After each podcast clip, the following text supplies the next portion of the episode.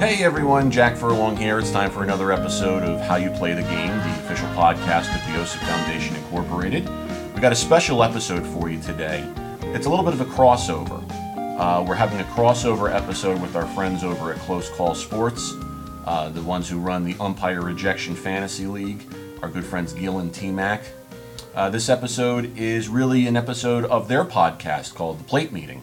Uh, and they were kind enough to have me on to talk about sportsmanship. So we thought we would give you that episode for uh, this month's first podcast. Uh, just a quick couple of plugs as always. Be, make sure that you uh, check us out at osipfoundation.org. You can see us on social media at uh, facebook.com slash osipfoundation, Twitter at osipfoundation, uh, hashtag how you play the game, Instagram at osipfoundation is uh, getting set up as we speak. you can always email the show podcast at osipfoundation.org. Uh, make sure you submit your stories of sportsmanship so that we can talk about it on the show. Uh, love to hear from you. And uh, without further ado, hope that you enjoy this episode of The Plate Meeting with Gil and T Mac.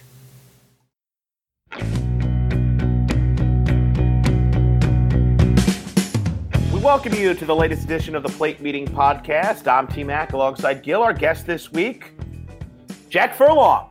That name might sound familiar because you hear him in our ads. He's uh, the founder of the OSIP Foundation, where uh, outstanding sportsmanship is paramount. And uh, Jack, thanks so much for joining us. Oh, thanks for having me, guys. It's a pleasure to be here. So, I guess we need to know what how this idea came to fruition and, and, and what OSIP is all about. You know, I've been I've been involved in baseball all my life. Uh, I've played it all my life. I still play it. Uh, I've uh, I've been umpiring in New Jersey uh, at the uh, high school level for about 13 years now, and uh, it's always just stuck with me that the way that people are treated is just deteriorating.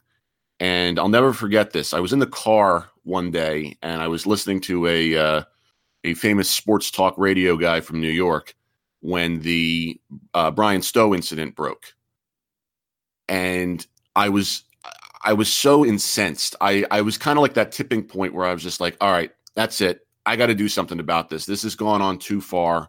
I just I just can't sit back and let nothing happen. So I just kind of started brainstorming uh, in the car, like, how, what do I do? How do I do this? What do I start? And I just kind of landed on on OSIP and I got, you know, I kind of got ribbed by some of my colleagues. Like, you know, that's the, that's the best you could come up with. You know, there are marketing people who who do this for a living, and you're not one of them. But uh, I said, oh, yeah, fine, okay, whatever. It doesn't matter what what it's called. We just got to do something about this. And I just ran with it. And that was back in 2013 when I finally got uh, the whole thing off the ground. And now we are starting to uh, you know have a have a footprint in the community and we're starting to have people take notice and just you know start to think a little differently and that's all you can ask for. You know you can't you can't legislate to people you must be nice. You have to do this. You have to do that. Um hope to kind of plant a seed psychologically in the hope that it eventually you know begins to alter a way a person thinks or acts Jack, in your research, what has, I think we've all noticed it, what has caused this change in sportsmanship uh, to where, you know, we just have a lot of negative acting parents and sometimes children? Um, is, is there something you could pinpoint that has uh, changed the way uh, people are behaving? you know, there's a variety of different things. Uh, I don't know if we can, you know, drop the needle on one specific thing, but some of the things that definitely add fuel to the fire are just kind of the change in society. Um, you know, we have a lot of me first uh, viewpoints. We have a lot of selfishness.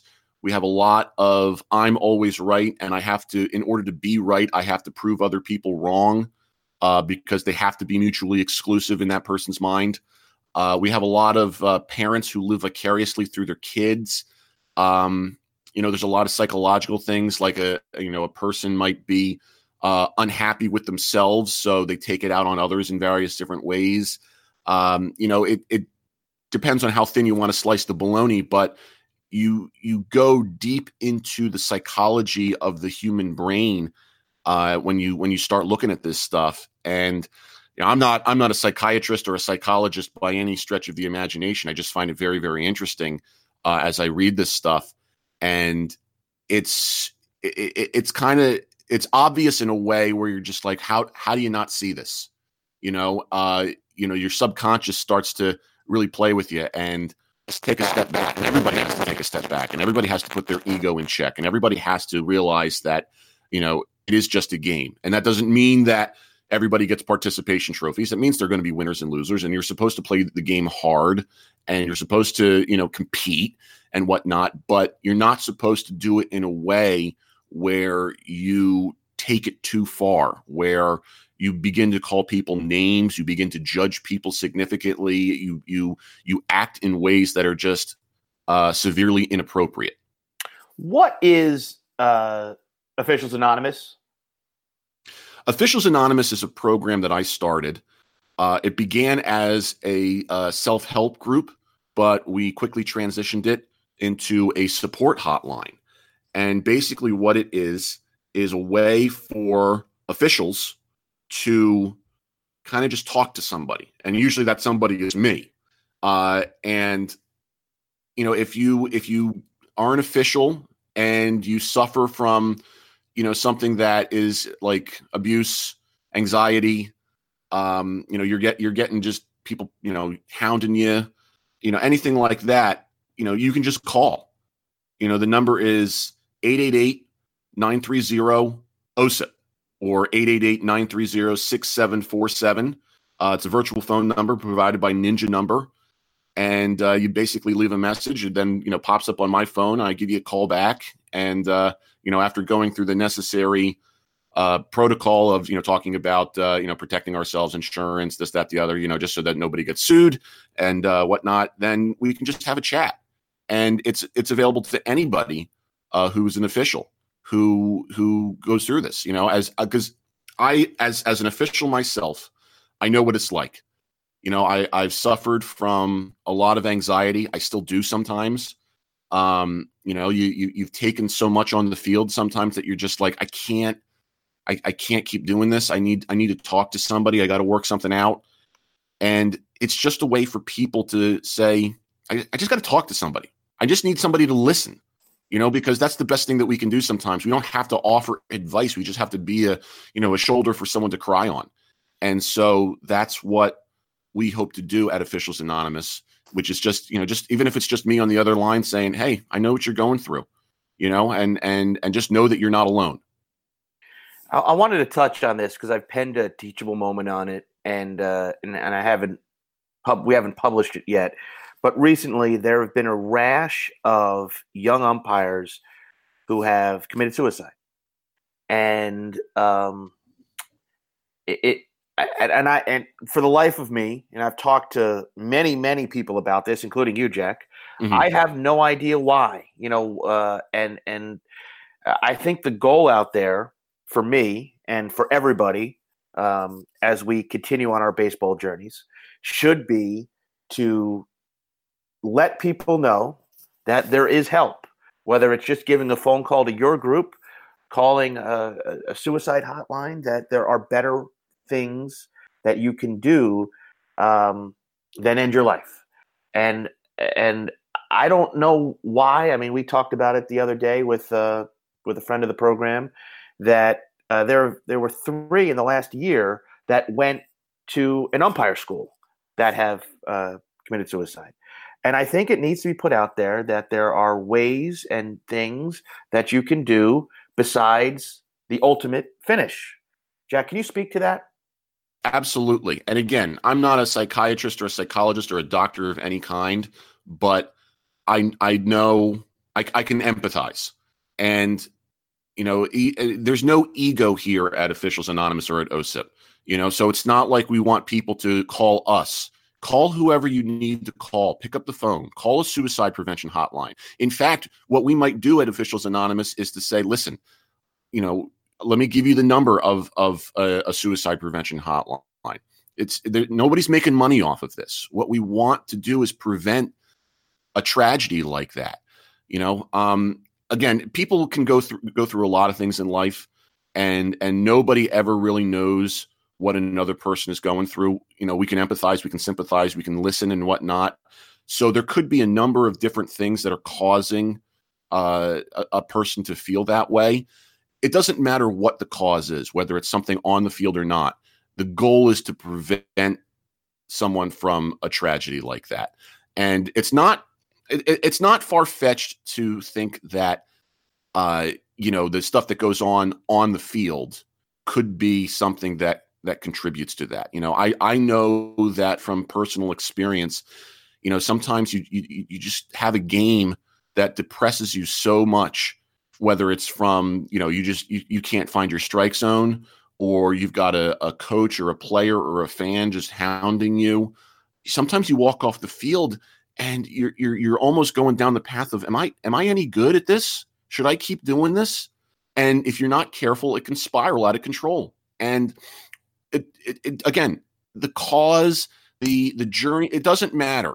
We just want to prevent that. We want people to know that there are options out there other than those tragedies. We just want to help. We just want, you know, people to to know that it's it's okay. On that note, you know, what what is there that that a partner can do? Because not everyone is going to be able to reach out to a phone number immediately after game. Not everyone knows, but everyone is a partner to someone else on that field. What can a partner do to be supportive? If you're working a game where you have at least one partner, because I know that based on the number of officials that are, you know, we have an official shortage in this country. So, and I was just looking at our at our group here in New Jersey, and there are a lot of one man games, especially at the middle school level. Uh, but if you are lucky enough to have a partner, just and, and if you are that partner, just listen. That's all you have to do. You know, even if even if the guy is was was a terrible umpire, if he had a bad job or you don't like him or anything like that, sometimes you just got to swallow your pride and just just say, "Talk to me." You know, you, you, let me listen, let me help, let me let me do what I can. Um, you know, so much of life is just wanting to be accepted, just wanting to know that you're not alone. And the smallest thing that a partner can do is just say, "Hey, we're in this together." And no matter what happened out there, I'm here to support you. You know, it, it, it sounds easy, it sounds trite, it sounds obvious, but that that can be the first step. It's not about offering opinions or suggestions or anything like that. It's just being there because that feeling of togetherness, especially in a close knit uh, fraternity, and I, I, say fraternity, although you know there are plenty of women officials out there as well uh, who do fantastic jobs. Um, you know, but this it's a close knit group that is all in this together. We all have the same goal. We all share the same bonds. We all know what we all go through. So just just remind your partner that it's okay. It's okay to feel these things, and and we want to help each other. Well said. Let's say I'm calling into the hotline and I'm expressing um, that you know what the fans were on me. They said very terrible things about me. Um, is there anything that you have that you would tell me to you know? Because obviously these fans they don't know me. They just know me as the guy who steps on the field. It, and so I get that logically, I, it's not personal. It can't be. They don't know who I am, but emotionally, I'm I'm probably feeling a lot worse. Uh, is there anything that you would say to make me feel better? Well, you know, obviously every situation is different, but some of the things that I might uh might go to are things like first of all, like you said, they're not mad at you, they're mad at the uniform. They're mad or they're mad at the situation or they're mad they're subconsciously really mad at their own team. They're disappointed in themselves, but they don't know how to take it out on themselves or they don't know how to look inside and say what can I do better? So if they go on the offensive. You know, one of the biggest things that people do when they go on the defensive is to go back on the offensive to shut that down. So there are a number of different things that are psychologically going on in that scenario. I would also suggest that, and this could vary from state to state as well. I don't want to, you know, do give a blanket statement of any sort, but I, I can only speak to what I know of here in New Jersey. Um, you know, if if fans are that horrendous, especially in a scholastic game like a high school game or anything like that, you as the official have the ability to have them removed. Uh, already this season, I can tell you that I've had to remove fans uh, through the process of you can't you, we can't talk directly to the fans per se. You know, you have to go to the site director, the athletic director, and have them removed. But I've had to do that. Uh, I've had to have a whole section of uh, student fans removed because what they were doing was completely classless and unsportsmanlike. Uh, I had to go to an AD and say, okay, this one guy's being very belligerent. Uh, he was basically arguing a balk call because a guy didn't step off when he spun the first and, and faked a throw. Uh, and he was yelling at me to read the rule book. And I'm thinking, well, you know, I, I, I have before, so I don't know if you've read the rule book, but um, whatever. Yeah, it's neither here nor there. And uh, you know, I had to say to an AD, you got to keep your eye on him because if he says one more thing, I want him removed. I mean, you have that power to do that. And I think it's very common for an official, let alone anybody, regardless of their walk of life, to kind of freeze in that moment. You know, we talk about fight or flight. Well, freeze is also a, a viable option there. Sometimes you just freeze and you lock up and you don't know what to do. So you get attacked by a fan like that, verbally speaking, you might freeze. You don't you don't realize consciously that if you have to, you can have them removed. So, you know, it, it just kind of takes a little encouragement that way. But there's a number of different things that I could say all along those lines to someone like that. We're having a conversation with Jack Furlong, the founder of the OSIP Foundation, T Mac and Gil with you on the latest edition of the Plate Meeting podcast. I want to switch gears for a second and and look at Major League Baseball. Jack, does it seem to you that there's a lack of sportsmanship currently in Major League Baseball? On a very, very generic plane, I would say yes. But at the same time, I would say that we also don't know exactly what's being said on the field and what's occurring on the field or in the clubhouses. Um, you know, perception is everything. Um, we, you know, we can only kind of go off of what we see in the public on TV and things like that. Um, and if you go through that lens, you could certainly make the argument that there is a lack of sportsmanship. I mean, we've talked about it. We've seen it on uh, the write ups on close call sports and whatnot, which are beautifully done, in my opinion. Um, you know, we've we've we've talked about you know the AJ Hinch blow up with Angel Hernandez. We've talked about all these different things, and you know, without knowing any of the other contexts, uh, you could easily make the assumption that this is poor sportsmanship uh, in, in, in some fashion. Um, you know, so so you can only go off of that per se, but generically speaking, this is affecting uh, the fans of the game because that's what they see, and that's how they then think that they can act. So, you know, I know it's an entertainment business. I know that that's a you know that that's the the kind of the mindset to a degree in in athletics and professional athletics, but you wonder that if if we could just shed more light onto that, maybe we can prevent some of that. You know, if if we just learn how to talk to people, if we just learn that, you know, the people who are watching this game either from the stands or on TV, they're they're impressionable. And that affects how people act at these youth sports games. So there, you know, there there there needs to be something done. I don't know specifically yet what that is. But if you're look if you're pulling the camera back, if you're pulling the lens back, you can easily say from that context that there is a lack of sportsmanship. Um, I'd like to believe that there isn't, especially once you get to know guys who are you know you know umpires or team members or things like that. But I can only go by what I see on TV and what I hear and whatnot, and so that's why I, I come to that conclusion. Gil, there have been a lot of uh, incidents lately in Major League Baseball. Do you want to you want to touch on a couple of these? And, well, uh, sure. Break them down. Yeah, baseball has suffered from this plague of unsporting conduct, and we've really seen an uptick. And we've talked about this on the site a lot, especially over the past few years, where we've had people on the field, players, coaches do things, be ejected, and then continue the conversation after the game. And that's sort of gets us to think maybe is the league going to do anything about it? And I think we can all agree that MLB has been pretty lenient um, and that's putting it mildly. So the problem gets exacerbated because the consequence really isn't there for speaking out um, so so passionately against the umpires and making the issues personal when they shouldn't be.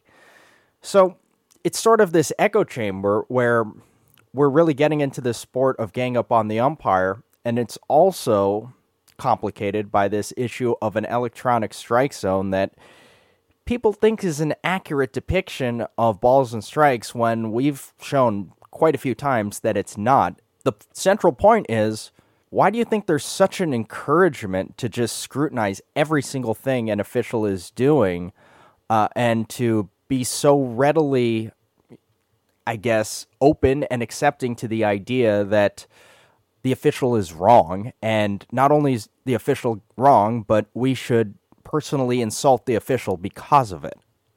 That, you know, that's what's funny is that you look at that and you think, where did we get from point A to point B?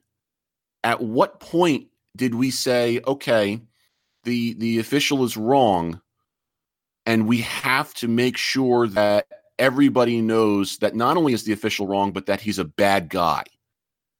There, there's no connection between the two. You know, I, I, I, it boggles my mind where, you know, when like when uh, when Bryce Harper was ejected by Mark Carlson uh, recently, you go on Twitter and the things that are being said about Mark Carlson, you're like, what? Where did you get to this conclusion that you know he he he's this bad guy? It's all about him. All, all that. Like, what am I missing? And I mean, listen, I know I'm an idiot. There are many females in my life who tell me regularly that I'm stupid and wrong, and that's fine. But I don't think I'm an idiot. I mean, this this is this is ridiculous that that we can you know get to a get to a, a, a conclusion like that if you want to analyze the data regardless of whether it's faulty or not based on the methodology that's one thing. But to get into the realm of personal attacks and to see what's written on social media that's where i have a problem. That's where osip really comes in and says you want to disagree with a call? That's fine. You make it personal? That's ridiculous. And there is no place for that.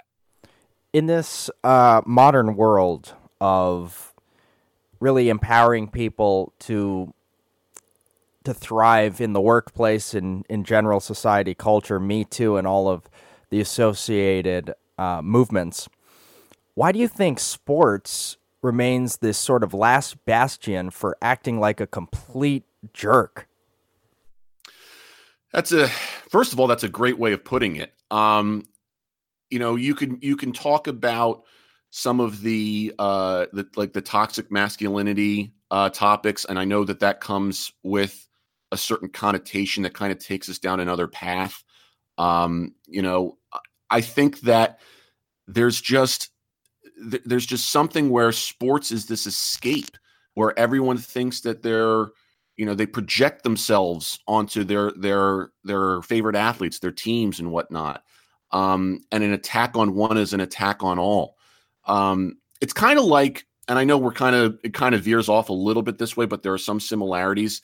You know one of my day job uh, is that of a professional musician. So gil and i have you know a lot of connections when it comes to music. And we i see this in the music business as well where thanks to the the invent of of various technology, anybody can become a, a professional musician so long as you have a computer and an internet connection. And it used to be that you know only the the good stuff would be uh, heard by the record labels and then released to the public. Now it doesn't matter how terrible you are if you have you know 50 bucks and, and this technology you can upload your stuff and people can download it. Um you know so and that's and that that can be good for people like you know the independent musician who is good who just can't catch a break. But then that lets in the you know the people who kind of shouldn't be doing that. And kind of the same thing happens here is that you know we we we, we take this so personally as sports you know we may not be the professional athlete but we associate ourselves with that team because we always want to be associated with what we perceive to be the winner and all of a sudden uh you know anything like this turns into an attack and you know the defenses go up and it just it, it, it, doesn't it doesn't make sense when you take a step back and think about it. Um, you know, I don't know yet what else can be done about it, but the first step is admitting that there's a problem. How do you solve that problem?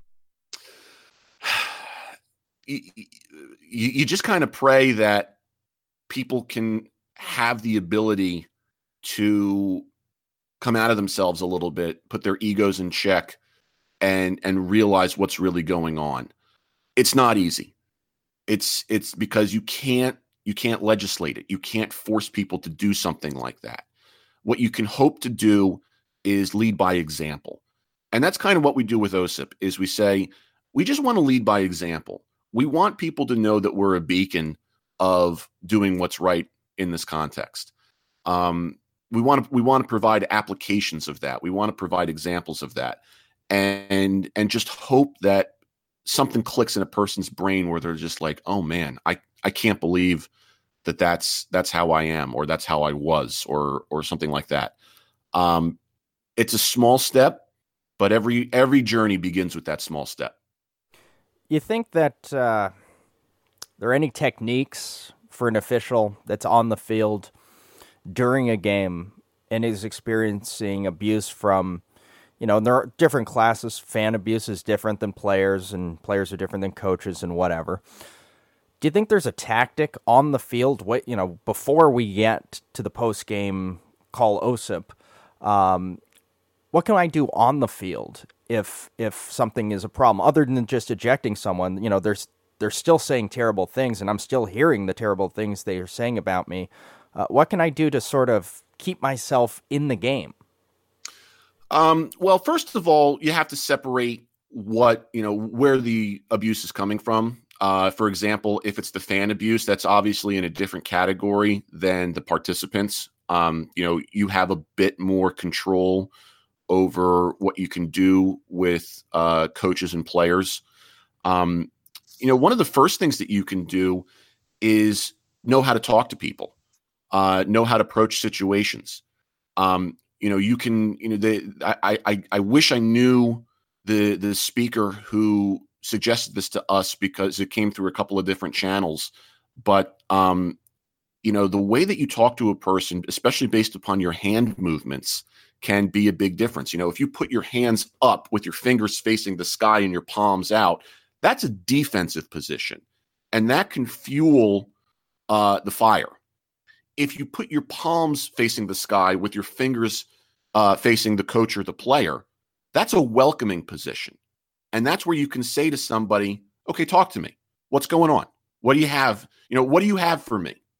Um, because when that happens, all of a sudden you you're you're basically saying you can talk to me, and that can diffuse the situation. Um, you know, and then it's a matter of knowing how to talk to a person. Basically, you know, saying, okay, listen, please, you know, you don't have to talk to me like a jerk. You don't have to be heated. I'm I'm open to having a discussion with you. You know, what do you have? Let's talk about this. And it, it may come down to something as simple as, Coach, I'm not saying you're wrong.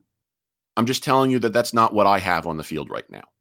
You know, you you know, which which translates to I'm not saying that you know you the that that guy wasn't out, but I had the out you know, or eh, something along uh, something along those lines. And when you're working a two man crew, you know, you, you, don't have as many eyes on the play as you wish you could.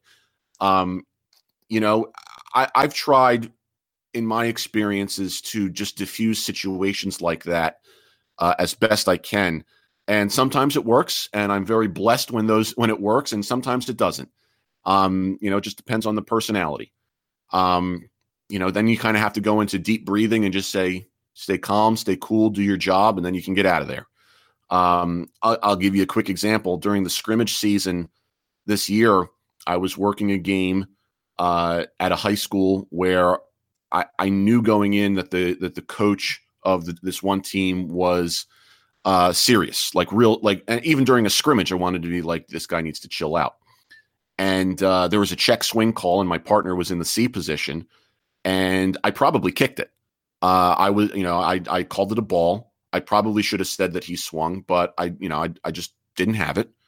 Uh, I checked with my partner. He obviously can't see that when he's in the C position, and the head coach got on me saying, "Come on, man! You actually he called me sir, but in a very very heated tone. Your partner can't help you. You've got to call that." And my brain kind of went into defensive mode. Anxiety started creeping in. Um, you know, I started wondering, am I going to blow the next call? Am I going to kick this one too? Uh, you know, you, you start snowballing uh, down, down downhill with with what could happen. So the coach went out to coach third uh, next time that uh, his team was up to bat. The inning ended. I walked up the third base line as he was slowly walking in, uh, and I just said to him, "I'm sorry, I kicked that call." He goes, "What are you talking about?" I said, "That check swing. I I kicked it. I'm sorry." And that diffused the situation right there because he was so taken aback where he said, Hey, if that's the only call you're going to kick today, you're having a fantastic game. And all of a sudden, the anxiety was gone. You know, I was able to kind of get on the good side with this with this coach who before the game I was perceiving as my enemy. And and from there on out, it was it was smooth sailing. And you know, so so it was just it's just an example of saying sometimes, you know, you can you can do that. You, don't want to say to a coach too often, "I'm sorry, I kicked that." You know, if you start saying that three, four, five times a game, the coach is going to be like, "What? What's wrong with you?" You know. But uh, small things like that, you know, depending upon the situation, can can diffuse it. And this is where I think Brian Herzog from uh, from officially speaking has a great great idea with this. And this the catcher umpire dynamic controls the game. The catcher signs control the tempo. The catcher umpire dynamic controls the game. You say to a catcher, if that manager or head coach is the case for a lot of our listeners are, says, "Hey, that's not a, that's a strike. You know, that's that's not inside. That's a strike." And you ask the catcher, "Hey, Billy, did you think that?" You know, you're not screaming this out, but you're not going to do it right after he walks in the winning run. But you're going to pick your spot me after he makes it out. Hey, Billy, did you have that one-one pitch inside? Yeah. Hey, can you tell your your head coach that when you get when you get in there? That way, if we have a confrontation later, say, "Hey, Billy said it was inside. I asked him, you know, where'd you have that pitch? He goes, oh, it was in you know, and understanding, and then not only understanding how to do that, but when to do that. If it's first and second in the eight, in, in the in whatever the last inning, and now that guy gets a base hit and the tying run scores, not a great time to ask the catcher, even if you're 100 percent and you want to be on the same page. But being on the same page with your catcher, and if that catcher, hey, coach, that pitch was inside, you know, and also this is where coaches come into play please stop having your catchers, please stop teaching your catchers to stick pitches that are a foot off the plate because that makes the dugouts think that you think the pitch is a strike. But that is because catchers are being taught by coaches to do that. And so stop doing that. It makes everybody's life difficult. In addition, umpires stop calling the pitch that is stuck a foot outside a strike. We see it every year, and God bless the Little League umpires' hearts. I love them to death. But if the pitch is stuck a foot off the plate, it's not a strike. And by you calling that, that instills um, a reality to that catcher that he can keep doing that over and over again, and and that pitch is going to be called a strike. So at some point, that guy is going to get to college or to high school, and the high school umpire is like, "Hey, stop doing that." And now that results in conflict because, hey, don't tell me how to catch. Hey, you telling my kid how to catch? And so we have to work uh, as through these things as a community, as a whole, not as individuals. I, I couldn't agree more. Uh, I think you nailed it on the r- right on the head. Um, we actually at OSIP have uh, a, a, series of clinics called Work with Me, uh, which is basically kind of the an official working with um, players and coaches to to kind of give them insight on uh, what you know what what they can what we're looking for, things that can help, stuff like that. And one of the first things that that I would teach, especially speaking as a former catcher and someone who can still catch in my adult leagues if I can give myself another three weeks off after that, uh, is that you know th- the idea of framing a pitch is so bogus now. It's so distorted that people are being completely misguided on what to do. You know, sticking that pitch is very, very key, especially around the strike zone. There are way too many catchers, uh, at least in my experience, who move the mitt six inches after they receive a pitch. And it could be a borderline pitch, and you know, if they stick it, that's probably a strike. But by moving it, you're telling me it's out of the zone, and you're bringing it back into the zone. And then people start getting on my case. What's up with that? And I say, listen, if your catcher can just learn to stick it, all of a sudden now we've got a we got a different situation. Um, you know, so it, it all goes back to that same thing, and that that relationship with the catcher is so critical. And that's something that I've actually worked on myself this year is to try and even put more of an importance on that and ask catchers like, hey, is there anything I need to know about this pitcher? You know, um, I know, I know, T Mac, you told me that story about the catcher who didn't tell you about that wicked uh, knuckle curve. Oh, that, yeah, you know, last year, yeah. Yep. So, so all those types of things um, are are things that I try and do to build that relationship. Um, another example, and we have that lo- this locally here, and as a result, I have basically said I will not work these games. Is that one particular high school teaches its catchers a sign to give to the dugout if the you know if if a pitch is called a ball and the catcher thinks it's a strike, and that kind of fuels the the coaches to to get on the umpires. That, and yeah, it's just it's just stupid. It's that's all over, Jack. That's Yeah. all over. Yeah, that's something that they think they're so smart. No, I'm going to touch my shin guard three times, or I'm going to touch my mask and then the top of my head. Like everybody's got these little intricacies. Yet they can't remember the signs for hit and run. exactly. So, um, but you know, those are interesting because as soon as I see that, and I pick up everything just about, I'll, I'll ask a kid right away when he does that. I won't even wait. If that was, if I am hundred percent, I'll, you know, I'll say to, to the kid, "Hey, Tyler, uh, do you have that pitch uh, uh, a strike? I, I had it significantly. I had it on the batter's box line." I'll go, "Yeah, I mean, it's borderline." So. Borderline to me, because if they think it's a strike, Jack Gil, they're going to say it's a strike. When they say borderline, they're telling you you got the call right. Uh, exactly. but I want them to tell me it's a ball. You know, Right. I mean, look, I'm not going to force the question, but I want to have, and I tell kids, you know, especially first time, hey, it's not a dictatorship back here. If you disagree, we're going to have a communication about it. You know, and and this is why I still umpire youth games because I'm trying to, you know, give back. And not only when you do youth games, you can not only teach the younger umpires, but you can also teach the catchers. And if you have fair-minded coaches and fair-minded catchers, you can help, you know, change a perspective or two. And that helps going forward when you might have these guys at the college level or you might have them, Jack, on the high school level. Exactly. And and you know, it speaks to this. We're all in this this game of life together. You know, it, it and, and this game of baseball together. You know, it just it, it doesn't make any sense to to make enemies here. You know, Well, on the game of life segment, we don't want to monopolize all of our time here. So we're going to take a short break. We come back, we'll learn more about Jack Furlong, the man. That's when we return on the plate meeting, powered by Close Call Sports. Hi, this is Jack Furlong, founder, president, and CEO of the OSIP Foundation Incorporated, where OSIP stands for Outstanding Sportsmanship is Paramount, a 501c3 organization dedicated to promoting good sportsmanship throughout all capacities of sports and competition. Please be sure to check out our website at osipfoundation.org to learn about us and some of our programs, such as our blog, The Strike Zone, our podcast, How You Play the Game, our awards programs for student athletes, and Officials Anonymous, our hotline for sports officials who deal with abuse, anxiety, and other similar issues. Once again, that's We welcome you back to the plate meeting. I'm T Mac alongside Gil, 3,000 miles away, and uh, Jack Furlong, probably a couple hundred miles away.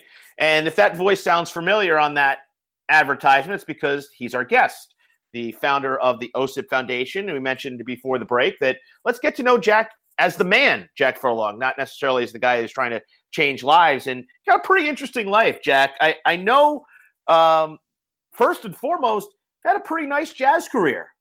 Yeah, I mean, my that's my day job. Uh, I got my uh, my bachelor's in music from uh, Lafayette College, and then my master's in music in uh, jazz composing and arranging from William Paterson University.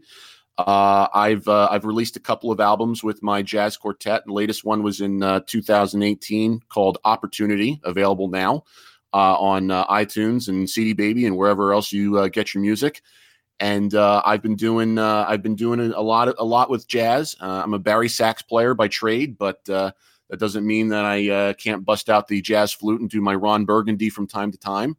And um, it's just it's been a wild ride, man. You know, I kind of knew from uh, you know the late stages of high school that music and baseball were the two things that I've been very blessed to do. And I kind of just felt called to say, I got to follow this. I got to follow both of these in whatever shape I can because otherwise I'm I'm not going to be happy, you know. And and if God wants me to do it, I'm I'm all for it. Speaking of God, um, a lot of people don't know this about you. You are currently in seminary. Is that how you say it? Yes, yes. Um, I uh, you know I grew up uh, Roman Catholic, and uh, you know, like a lot of uh, Catholics, you kind of get a little discouraged as you go along. And um, I was uh, again talk about the divine uh, inspiration and uh, and and uh, the intervening of of the divine. I stumbled upon uh, Good Shepherd uh, American Reformed Catholic Church in Toms River, New Jersey, which is an independent Catholic church. Basically, you know, for the most part, a lot of the theology is the same, but it's independent of Rome. And I said, I this is it. This is so I I joined the seminary there. Uh, I'm uh, working towards becoming a deacon and then and then a uh, a priest eventually. Uh, it's a, it's great because uh, they allow their ministers to marry. Uh, you know, ministers can marry. They can be women. They can be gay. It's it's a it's a very open, all inclusive church you know we focus more on who you can become rather than sin and atonement theology so it's just it's it's an empowering religious and spiritual experience. Um, you know anybody who's interested can can check us out on the web or on facebook. Uh, and uh, it's it's it's just great. I, I i am so blessed to be a part of it. Speaking of inclusivity um, i'm sure if i pronounced that right. Baseball has long lagged behind uh, other sports in including minorities and and women and uh, is there a way to get out of that mix? I mean, we currently have female officials coming up in the NHL. We have them already in the NBA and the NFL. What can baseball do to be more inclusive uh, to the officiating force? I, would like to believe it's just a matter of removing uh, the prejudice that a female uh, can't do a certain job. You know, uh, it, your your gender doesn't matter. What matters is can you can you successfully uh, con, con, uh, successfully uh, do a job and and and allow your merits to speak for themselves. Um, you know, it's I, am not in the inner workings of MLB, uh, so I, I don't know if I can specifically speak to it, but you know, it's it's just a matter of trying to properly advance with the times. And again, that doesn't mean you know putting people out there who aren't ready or who can't competently do a job. Uh, it means that if they can and they happen to be female, being female should not uh, prohibit you from from from successfully doing a job. On that note, everyone knows that uh, Angel Hernandez is suing the league, alleging racial, uh, race-based discrimination. We did an analysis of that. We found that, uh, you know, the the classes going to umpire school in the first place are not very diverse, and we we tried to talk about different cultural factors to get into that and and everything else. So just hitting on that in, inclusivity, you know, sort of tying it back to back to the sportsmanship angle a little bit as well some of those things that have been directed Angel's way, uh, specifically, have been race related and and things like that. And I remember way back when we started this, um, when I started the online experience of writing and and things like that. You know, the the colloquial advice was, "Don't read the comments. Publish your article, but don't read the comments." Um, and I think I I didn't read the comments, and that's why uh, T Mac came on board to help moderate the comments section because I didn't read the comments, and it right. became exactly the way that you think it would. Uh, right.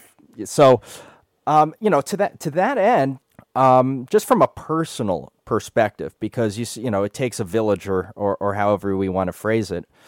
How do we sort of self censor ourselves? You know what what what can we do just personally to make sure that we're not inadvertently saying things that are insensitive to others, whether it's based on a demographic characteristic, you know, such as race or gender or, or anything else.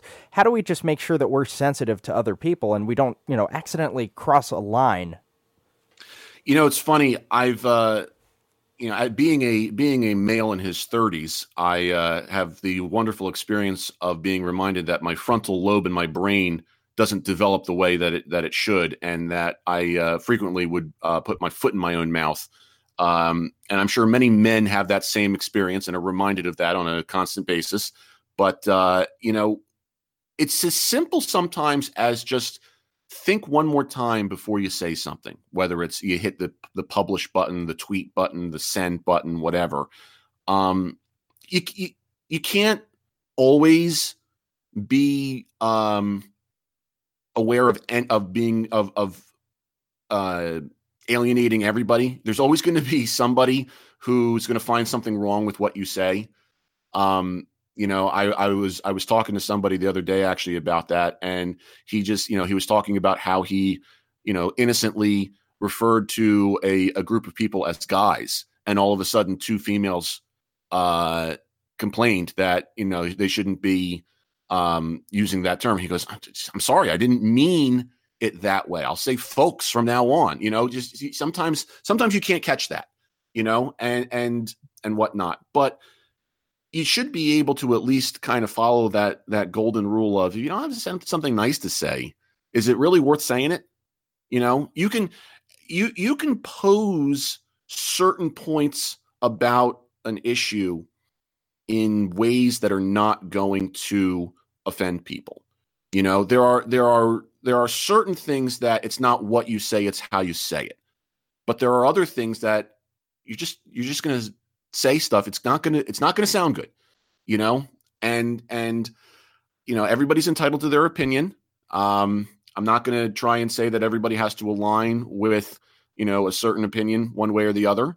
But we, I think we can each do um, you know, a slightly better job to a degree, myself included. I'm I'm not, you know, exempt from this.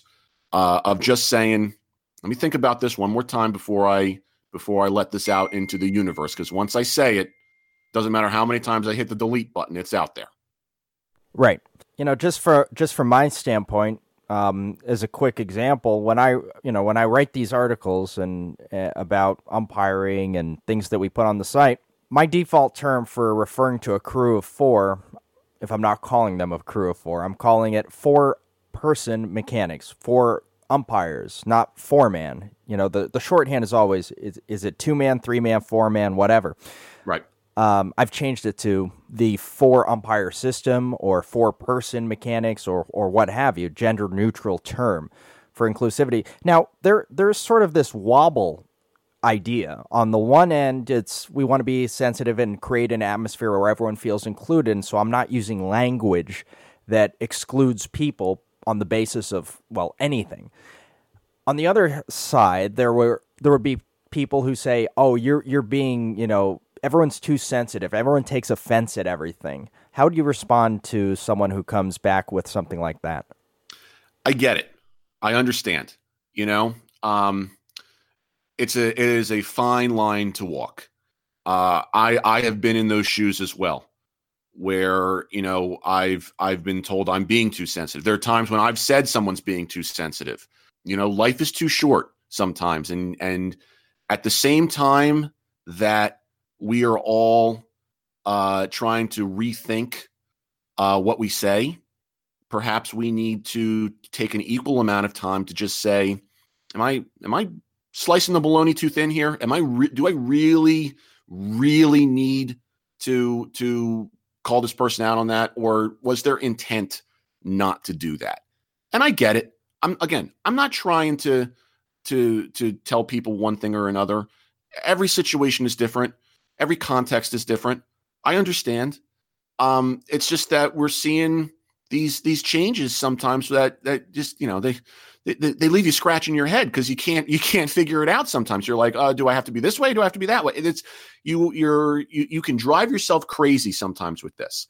I i would just caution everybody from both sides from all sides just to have a little bit more empathy and just say okay maybe i need to be a little bit more sensitive on what i say.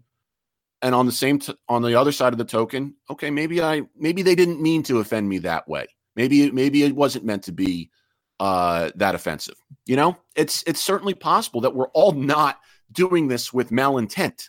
You know, maybe maybe we're all just trying to get a point across or trying to be understood, trust trying to be loved. And and sometimes it just just comes out the wrong way. We have we have to be able to forgive one another too. That's the other thing too, is that, you know, nobody's perfect. Umpires certainly aren't perfect. We're expected to be perfect and then get better from there, but uh nobody's perfect. As, as we also just need to be willing to not only say I'm sorry, but we have to be willing to say it's okay. Don't worry about it. Jim Joyce uh, wrote a book about that. Nobody's Exactly. perfect. Um, Yep. I, I think Curb Your Enthusiasm could have a field day with this. Uh, Yeah. But I think that, you know, to bring it back to baseball, because people are hearing this, like, what does this have to do with baseball?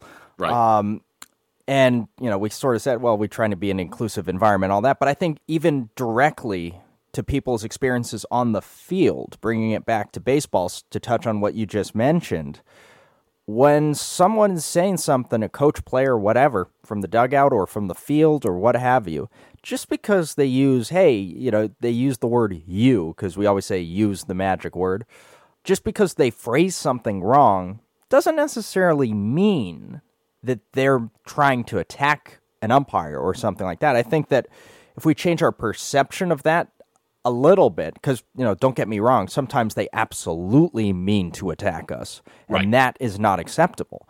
But sometimes they don't know any better, perhaps. And, and every individual uh, sports official has to figure out how to walk that line and how to uh, establish their level of figuring someone out. But I think that there are ways to reduce the anxieties of officiating a game and the related uh, unpleasant things that go along with criticism, etc., by changing the mindset slightly to say, you know what, maybe they're not trying to attack me as badly as I think they are.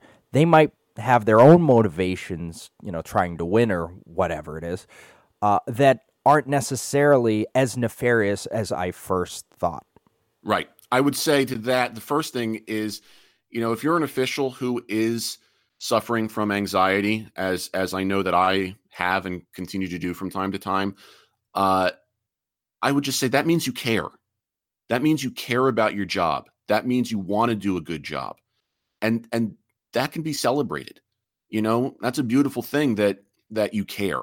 So, I, although I might not be able to take away the anxiety, I can hopefully frame it in a way to say, you know, that means you're that means you're a good person, and that you want you want to do a good job, and that's and that's a good thing. You know, the other thing that I would say, and again, this is where you're you're talking about hopefully changing mindsets with coaches and players. I say this a lot when I when I would coach.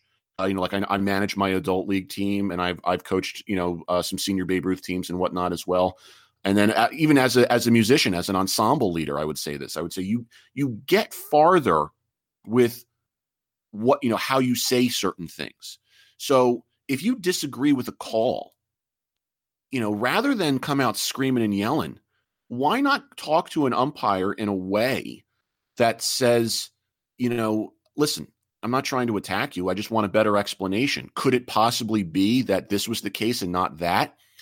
Um, you know, and we we we we make more progress, especially as athletes, when we we don't focus on the you know the time that we stumbled.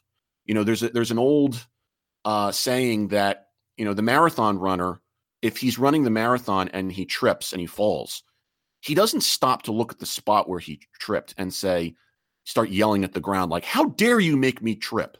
That's that's your fault that you made me trip, not mine. No, he picks himself up and he keeps going towards the goal. It's it's kind of like a little turn the other cheek to a certain degree. Um, and I would encourage coaches and athletes to start thinking the same way because you're not always going to most of the time you're not going to get people to change the call. So why worry about it?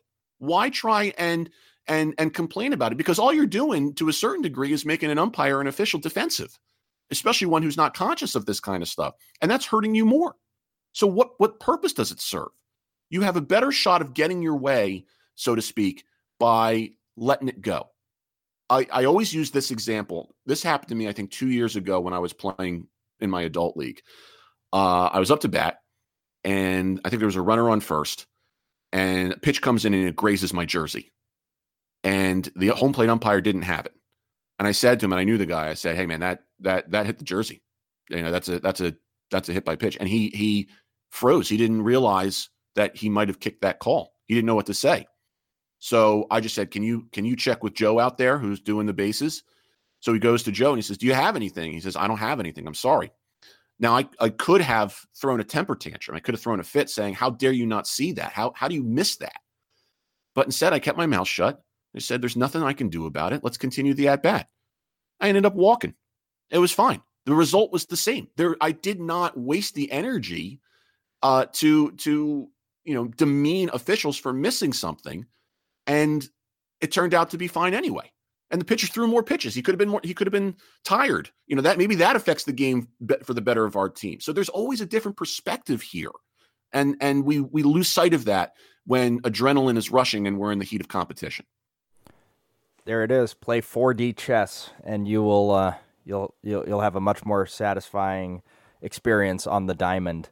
I I was told by uh, by a player once, hey, you're you know you know when I I, I warned um, one of his teammates, and he said, "You're you're too sensitive," and you know, you can take that as as an insult or or whatever. And I said, I took it as a compliment. I'm like, well, sensitivity is probably one of my greatest assets out here because I can sense if there's animosity between the teams. I can sense if someone's going to be throwing at someone's head. I can sense if there's a fight. I can sense if someone's a little perturbed about a call or what what have you. I can sense if there's something that I can do to adjust myself or the game or what have you.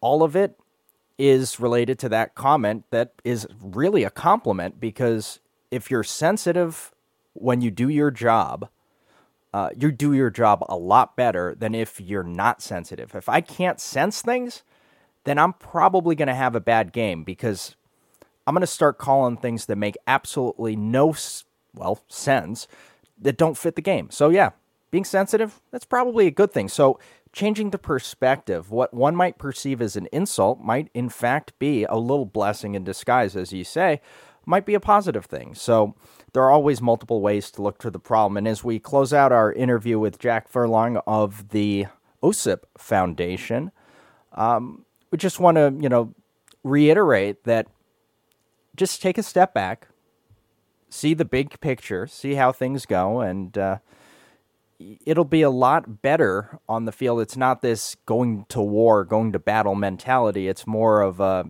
this is I'm out here to have fun because at the end of the day, it's a game. And Jack, your closing argument, you you you got uh, speaking duties for the close.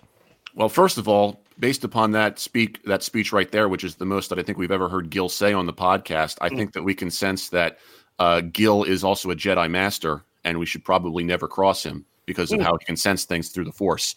Um, it's you, you you summed it up there, Gil. You know, I, we at OSIP we're not telling everybody you get a participation trophy. It's not about watering stuff down. It's not about you know let's all hold hands and sing kumbaya. Um, you know, competition, especially athletic competition, is okay. Okay, no one's no one's saying you know because I think this ironically this was an argument that was posed to me once by one of our board members as we were kind of spitballing this stuff, and he was playing devil's advocate, and he said, you know, if we go down this road of competition this way, do you think that people might take this as an attack on capitalism and our way of life in in America? You know, and I said, I I can see how you would make that point, and it's up to us to say no. You know, competition is okay with that. You know, the free market needs to work so, you know, I'm and I'm not an, an economist or or a politician or anything like that. So I'm not here to make a comment about that. And but I can say that that's that's not our intent to say everybody gets a trophy and there are no winners and losers. No, there's winning and losing in life, you know, and that's something that we have to accept. You're going to win sometimes, you're going to lose sometimes. Um, it's it's how you respond to it. It's how you you know you you take that and what you do. You can be disappointed you can you know you can you can be sad and upset um, you can even think that you were treated unfairly but it's how you respond to it are you do you really think it's necessary to go on the attack for something, you know, granted, if there's a, a serious issue and you, you know, the, the courts need to get involved, that's that's different. But you know, if a pitch that's two inches outside the strike zone gets called a strike, is it really necessary to to to flip? And you know, and, and I would I would imagine that some ball players probably would say, well, yeah, I'm making my life doing this. My my income is based upon my performance here, and to have an official take that away from me could affect my bottom line.